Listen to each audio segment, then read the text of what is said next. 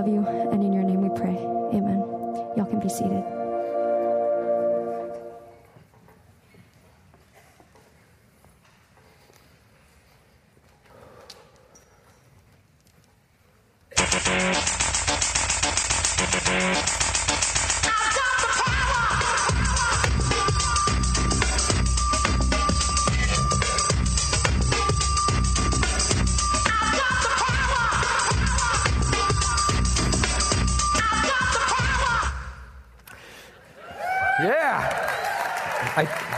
About busting a move up here. yeah, right. Wouldn't that be something if I busted a move up here? hey!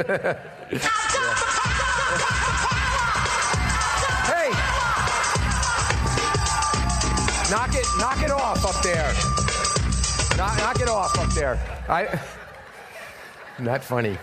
I was looking, I was looking for some encouragement about this passage that I was going to teach from today. We've been in the book of Acts and we've been learning about the first church. And, and so I asked Karen Baldwin, who's on staff here at FCC, if I could read the passage to her a couple of weeks ago. And after listening to it, she looked at me and she said, Yeah, I have no idea what to do with that passage. Not, not like, oh, cool, or man, there's so much great stuff in there. No, she says, I have no idea what to do with that. And I sat there and I was like, okay, that's, that's a buzzkill. But as she explained what she meant, it hit me as well that I really I had no idea what to do with this passage. And that was both a terrifying and exhilarating thought all in the same moment. It terrified me because somehow I needed to redeem 30 minutes with words that would be meaningful to you. And I thought about Karen's response, and I immediately had this panic attack. But I had this sense of exhilaration at the same time because I know that God's word, God does not waste any space in his word with filler material. And that if I would listen intently enough to him, that he would reveal something that would not only be meaningful to you, but more importantly, because I'm selfish this way, it would be meaningful to me, and who knows, maybe even Karen. And, in the passage, it's in Acts chapter 9, verses 32 through 42. It's on page 838 if you took a Bible from, from the back. And it's my prayer that God would use my words to make this passage relevant today. And I'm going to read it from big font because I broke my glasses this week. Um, but if you'd read along with me, Acts chapter 9, verse, starting in verse 32. It says, Meanwhile, Peter traveled from place to place, and he came down to visit the believers in the town of Lydda. There he met a man named Aeneas who had been paralyzed and bedridden for eight years. Peter said to him, Aeneas, Jesus Christ heals you. Get up and roll up your sleeping mat. And he was healed instantly. And then the whole population of Lydda and Sharon saw Aeneas walking around and they turned to the Lord. Continuing in verse 36, it says, There was a believer in Joppa named Tabitha. She was always doing kind things for others and helping the poor. About this time, she became ill and died. Her body was washed for burial and laid in an upstairs room. But the believers had heard that Peter was nearby in Lydda, and so they sent two men to beg him, Please come as soon as possible. So Peter returned with them, and as soon as he arrived, they took him to the upstairs room. The room was filled with widows who were weeping and showing him the coats and other clothes that Dorcas, or Tabitha, made for them. But Peter asked them all to leave the room, and then he knelt and he prayed. And then turning to the body, he said, Get up, Tabitha. And she opened her eyes. When she saw Peter, she sat up. He gave her his hand and he helped her up. And then he called the widows and all the other believers, and he presented her to them alive. And then the news spread throughout the whole town, and many believed in the Lord. Look, here was the issue or the tension that Karen wrestled with. And I totally resonated with it, with it when she said it, and maybe you will too. She said, I've read this passage and other passages in the New Testament that speak about these miraculous, supernatural powers being exhibited by a normal human being, somebody other than Jesus, and I have no idea what to do with that. I have no idea what's instructive and applicable for me in that. She said, I've never healed anyone or raised anyone from the dead. I've never seen anyone do it except for maybe on TV, and that never just felt right or credible. I don't know anybody that's ever healed somebody like that or raised somebody from the dead. And I don't think it's because I or they lack a strong faith. So, what am I supposed to do with that passage? And immediately I could, I could resonate with that. And it made me think about passages where Jesus has performed those types of miracles. And I knew what to do with those. I knew what I was supposed to do with those things. Jesus, well, he was Jesus. And the Gospels, they were written to provide this testimony or this case that Jesus was actually God Himself, that He had the authority and the power over everything natural laws, even physical life itself, and that because of that, he was qualified to offer us eternal life. And so, okay, I could wrap my head around why those passages were in the Bible. But what do we do with a passage like this and others that speaks about a regular old Joe, a regular human being that's doing these supernatural healings or resurrecting somebody from the dead? That was Karen's tension, and I felt that tension. And frankly, I thought of just sidestepping that part in the message today. But as I prayed and as I read and reread and noodled on the passage, a question began to resound over and over again in my mind that I sensed I was supposed to ask today. And as I was thinking about that, this song clip that you heard kept looping around in my head. If, you guys have ever been to a disco or, da- or you're into dance music or maybe even rap, you've probably heard that song. I've heard this song many, many times, and not at the disco, though I did once have a leisure suit and a silk shirt. Um, but uh, I, I heard this song a thousand times at hockey games, at sporting events. I would take my kids to hockey games all the time, and usually several times during a game, the other team would get a penalty. And that would allow our team to go on the power play, which meant that you had more players on the ice than the other team did. And the arena would blast this song to fire up the home team. And everybody would be shouting with enthusiasm and energy, I've got the power. And we'd be drawn into this reality that we had, or at least that our team had, that we had the power to make something positive happen. And that generated this incredible feeling of hope and expectation and excitement about the potential of what could be. And as I was considering Peter encountering these circumstances, this song that just kept launching in my head, he comes upon this paralyzed guy, and all of a sudden now I'm envisioning, say, I've got the power. And then he acts. And then these guys come from this town and they say to him, Somebody that we love, they've died. Would you come with us? And I'm envisioning him thinking, I've got the power to do something here. And he goes and he acts. And as you read about Peter and you read about the people in the first church, they seem to live in this reality that they had the power to make a difference in their circumstances or in the circumstances of somebody else that seemed unresolvable. Man, wouldn't you want to have that kind of power? Wouldn't you want to have that kind of power? From an early age, we begin to search for the means by which we can exercise power over people, over circumstances, and we may not consciously put it in those terms, but, but that's our reality.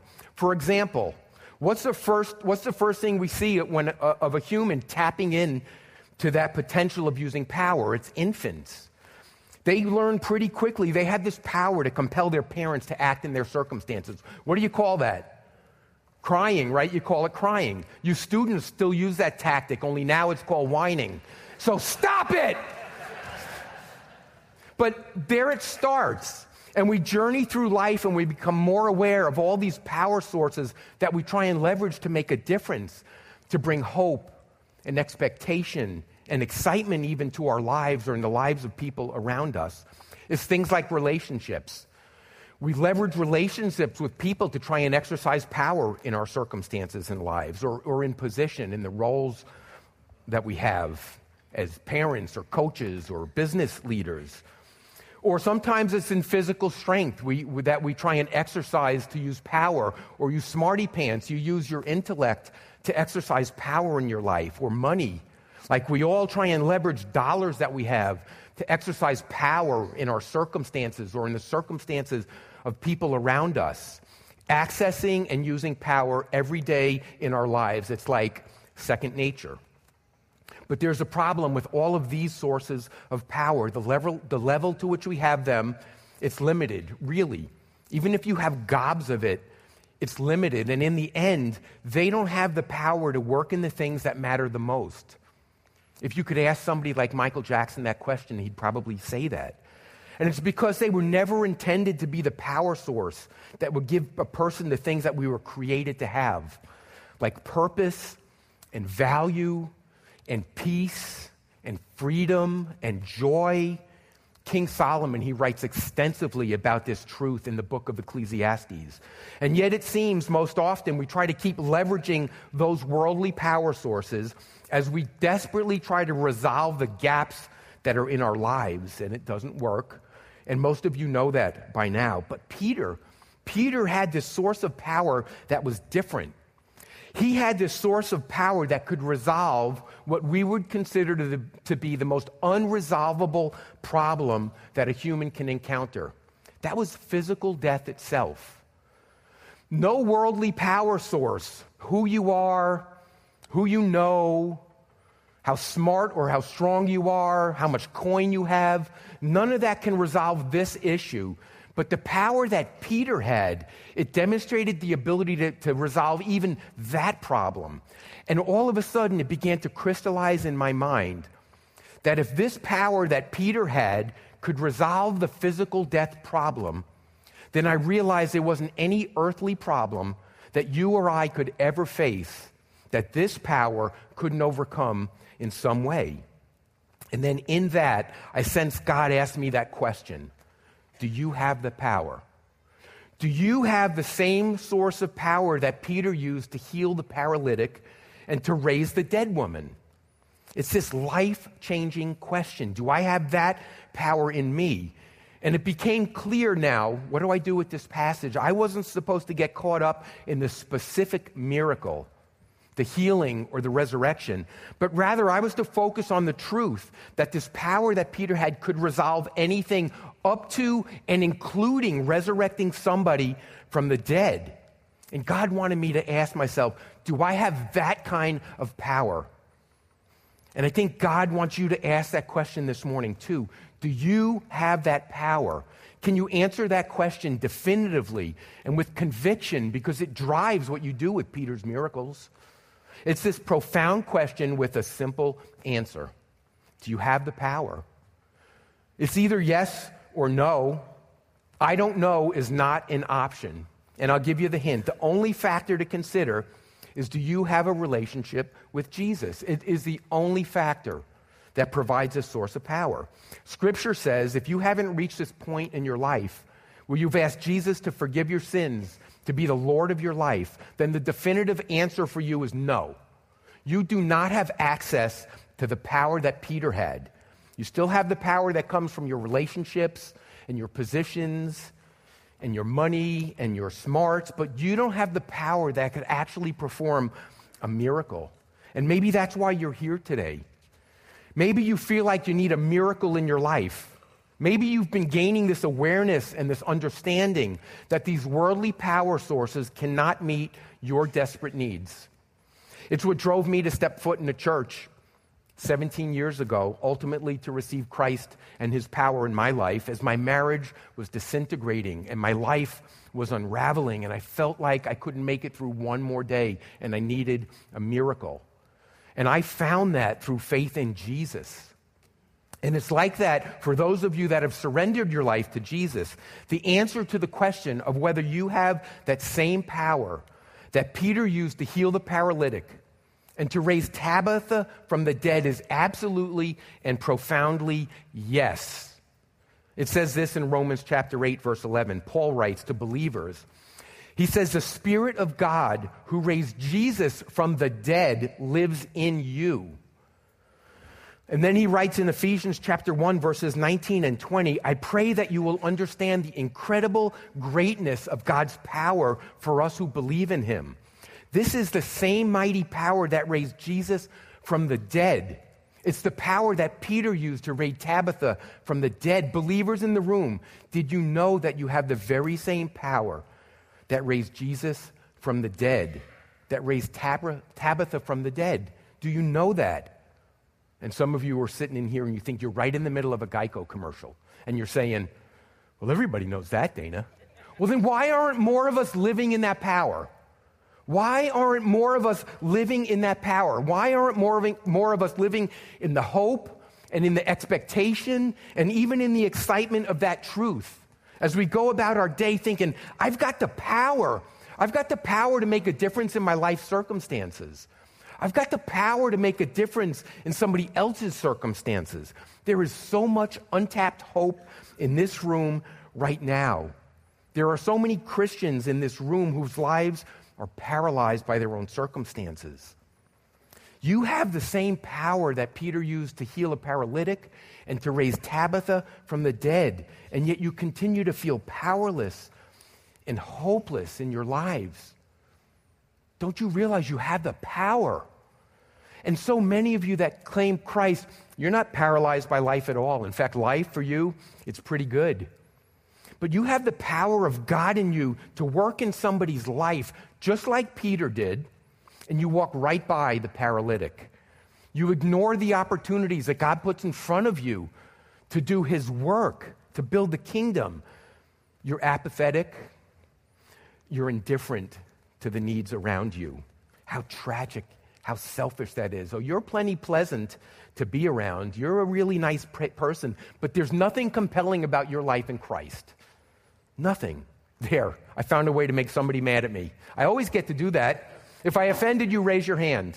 No, don't do that. Just unfriend me on Facebook. But that's the truth. This room is full of those two people. And if you're in either of those camps as a Christ follower, then I won't be so bold as to stand up here and say, What is your problem? I wouldn't ever do that because I get it, I understand. I find myself in these periods of life where I become numb to the fact that I've got the power. It's, it's part of our journey. What does God want us to know and do with this passage this morning, today? He wants us to realize that we've got the power. We've got that power, and He wants us to live in it. Man, if you were in the hot sun for an extended period of time, and you were thirsty and you were parched beyond words, dehydrated to the point of collapse, and somebody came and offered you this, the ability to quench your thirst with this cool drink of water, no strings attached, cool drink of water, what would possibly compel you to deny that yourself of that water?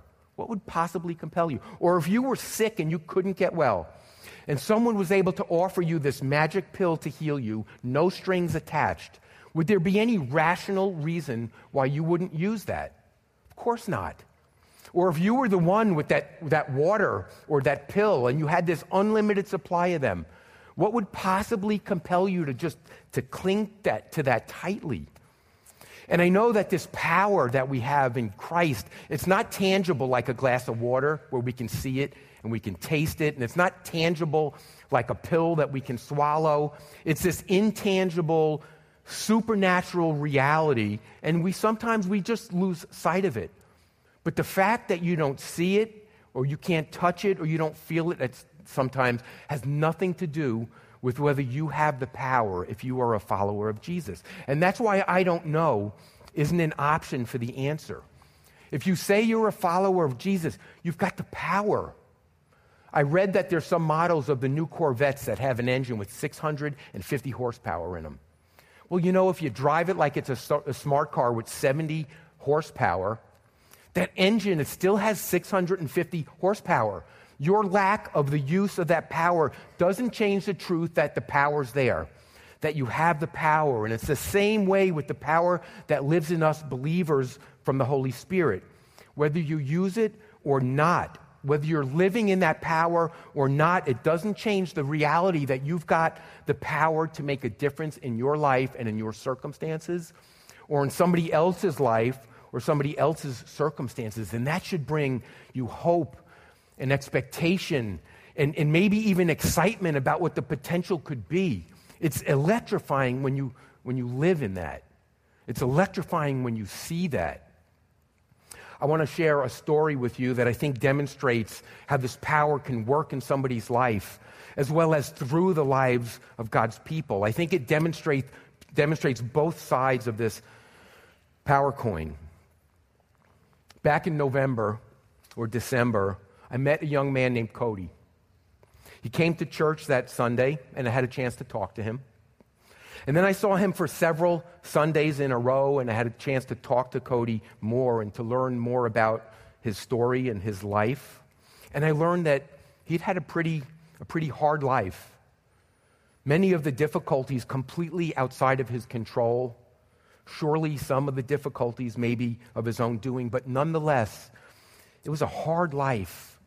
But as he had visited over the weeks, I began to see God stir in his heart.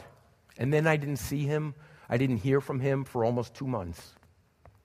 When he came back around, I found out that his life it was crumbling. He was essentially homeless. He had nowhere to go, at least nowhere to go that was safe, and if he did, he had no way to get there. Everything, everything that, that he had, he could carry around in a little bag. It was a tough time. It was a very tough time for him. And Cody made this decision to turn to God for hope. And scripture says that in that decision, he received the power that raised Jesus from the dead, the power that healed Aeneas, that raised Tabitha from the dead. Cody could answer yes to that question. But now we know that having that power and living in that power are two totally separate things. Well, Cody decided he was, begin, he was going to begin to live in that power. And he began to do the things that he could do to make a difference in his life that he had felt powerless to do before, starting with the simple decision to just know and believe that it was possible. And he began to live in that power himself, and it was cool to watch that. And then God, as only God can do, God sends some Peters down the road. And they come upon this young man that needed some healing, that needed some resurrection. And instead of passing by, they brought that power that they had in them to bear in Cody's circumstances. And this miracle story launched. And it's only just begun. Cody sat in my office three Sundays ago after church. In the days leading up to that Sunday, Cody landed a job that he had doggedly pursued. And it was going to just start a couple of days after that Sunday and Cody was prepared to sleep on the street as he has done before, just so he could be at work on time every day. But there was this man in the church with a one bedroom apartment seven miles from the job site that heard of a young man trying to get on his feet. And this man said, I have very little space for myself, but I'll make room for Cody. And I was stunned by that provision. And as we sat there three weeks ago and we talked in my office, Cody saw just some of this pile of provision that God had been assembling from a bunch of Peters. Basic things he didn't have socks and t shirts and deodorant and shampoo, things you and I never have to think about. And there was a lunchbox and an alarm clock and a backpack. And there was a big bag with new bedding and a new pillow and groceries. And there was even a bicycle that he would ride the seven miles in the morning to work and back, which he was glad to have if he didn't have to sleep on the street. And then Cody tells me about this man he met in the lobby that morning that, that was going to go out of his way, an hour out of his, his way, every day at 5 o'clock in the morning, just so Cody could be to work on time, just so Cody didn't have to ride that bike in the dark. And then there was another man in the lobby who said, You're not going to ride that bike home every day, seven miles in the heat. I'm going to come and pick you up every day. I'm going to go out of my way and pick you up, and I'm going to bring you back to that apartment. And Cody looked at me, and I saw the, the tears he was trying to fight back in his eyes. And he said, I was ready to give up.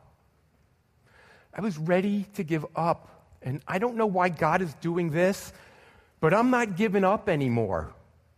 I'm not giving up anymore. That's supernatural miracle right there. And Cody would tell you, he's got a long way to go. But the reality of living in the power day by day, it's unbelievable. Cody sent me a text message yesterday morning. It had this attachment on it. Behind my smile, there's a story you would never understand. True dat. Behind his smile, there's, an under, there's a story you would never understand. That's what real life miracles are made of. You just can't make this stuff up. What are you supposed to do with that? You are supposed to live in this power that God has given you. And so here's, here's the encouragement for you. First, answer the question Do I have the power definitively and with conviction? And if you don't have it, just ask yourself what are the barriers that are remaining in my life that won't allow me to f- receive this free gift of grace, this free gift of power that Jesus wants you to have? And wrestle with that and come see somebody, come see me, come talk to somebody in the church or somebody you know that's following Jesus and work through that. If you need a miracle in your life, why would you not make this power available to you? Ask that question. And if you can answer yes to that question, if you have this relationship with Jesus, then you have the power. So start living in that consistently and freshly in that truth today Start living in that today if you're not. And I have some thoughts for you on that. I should get royalties for this one. Download the song. It's called The Power by Snap. And feel free to bust a move when you're listening to it. Look, just, just a little warning. Yeah. Listen to that throughout the day. And, and I'll tell you, it's a secular song, but I've read the lyrics. There's no profanity in it. Um, I think it has deep spiritual meaning. I hear that and it gets me excited and it reminds me I've got the power and it brings some energy and enthusiasm to what's going on. Download the song. Here's something else you can do memorize Romans chapter 8, verse 11, or Ephesians chapter 1, verses 19 and 20. Write it on a card, put it on a rock, stick it on your dashboard, put it on your desk. Write them on a sticky note and stick it on your bathroom mirror, and just let God's word remind you daily that you've got that kind of power. You've got the power that raised Jesus from the dead in your life. Could you make it through that day today that you need a miracle in? You can. Yes, you can. And then pray. Pray. It says in Acts chapter 9, verse 40, that before Peter resurrected Tabitha, he got down on his knees and he prayed. Ask God regularly to show you where in your life or where in somebody else's life He's prompting you to live profoundly in that power. Or, or if you know exactly where that is because there's a struggle in your life, then ask Him, beg Him to make that power come alive in that situation.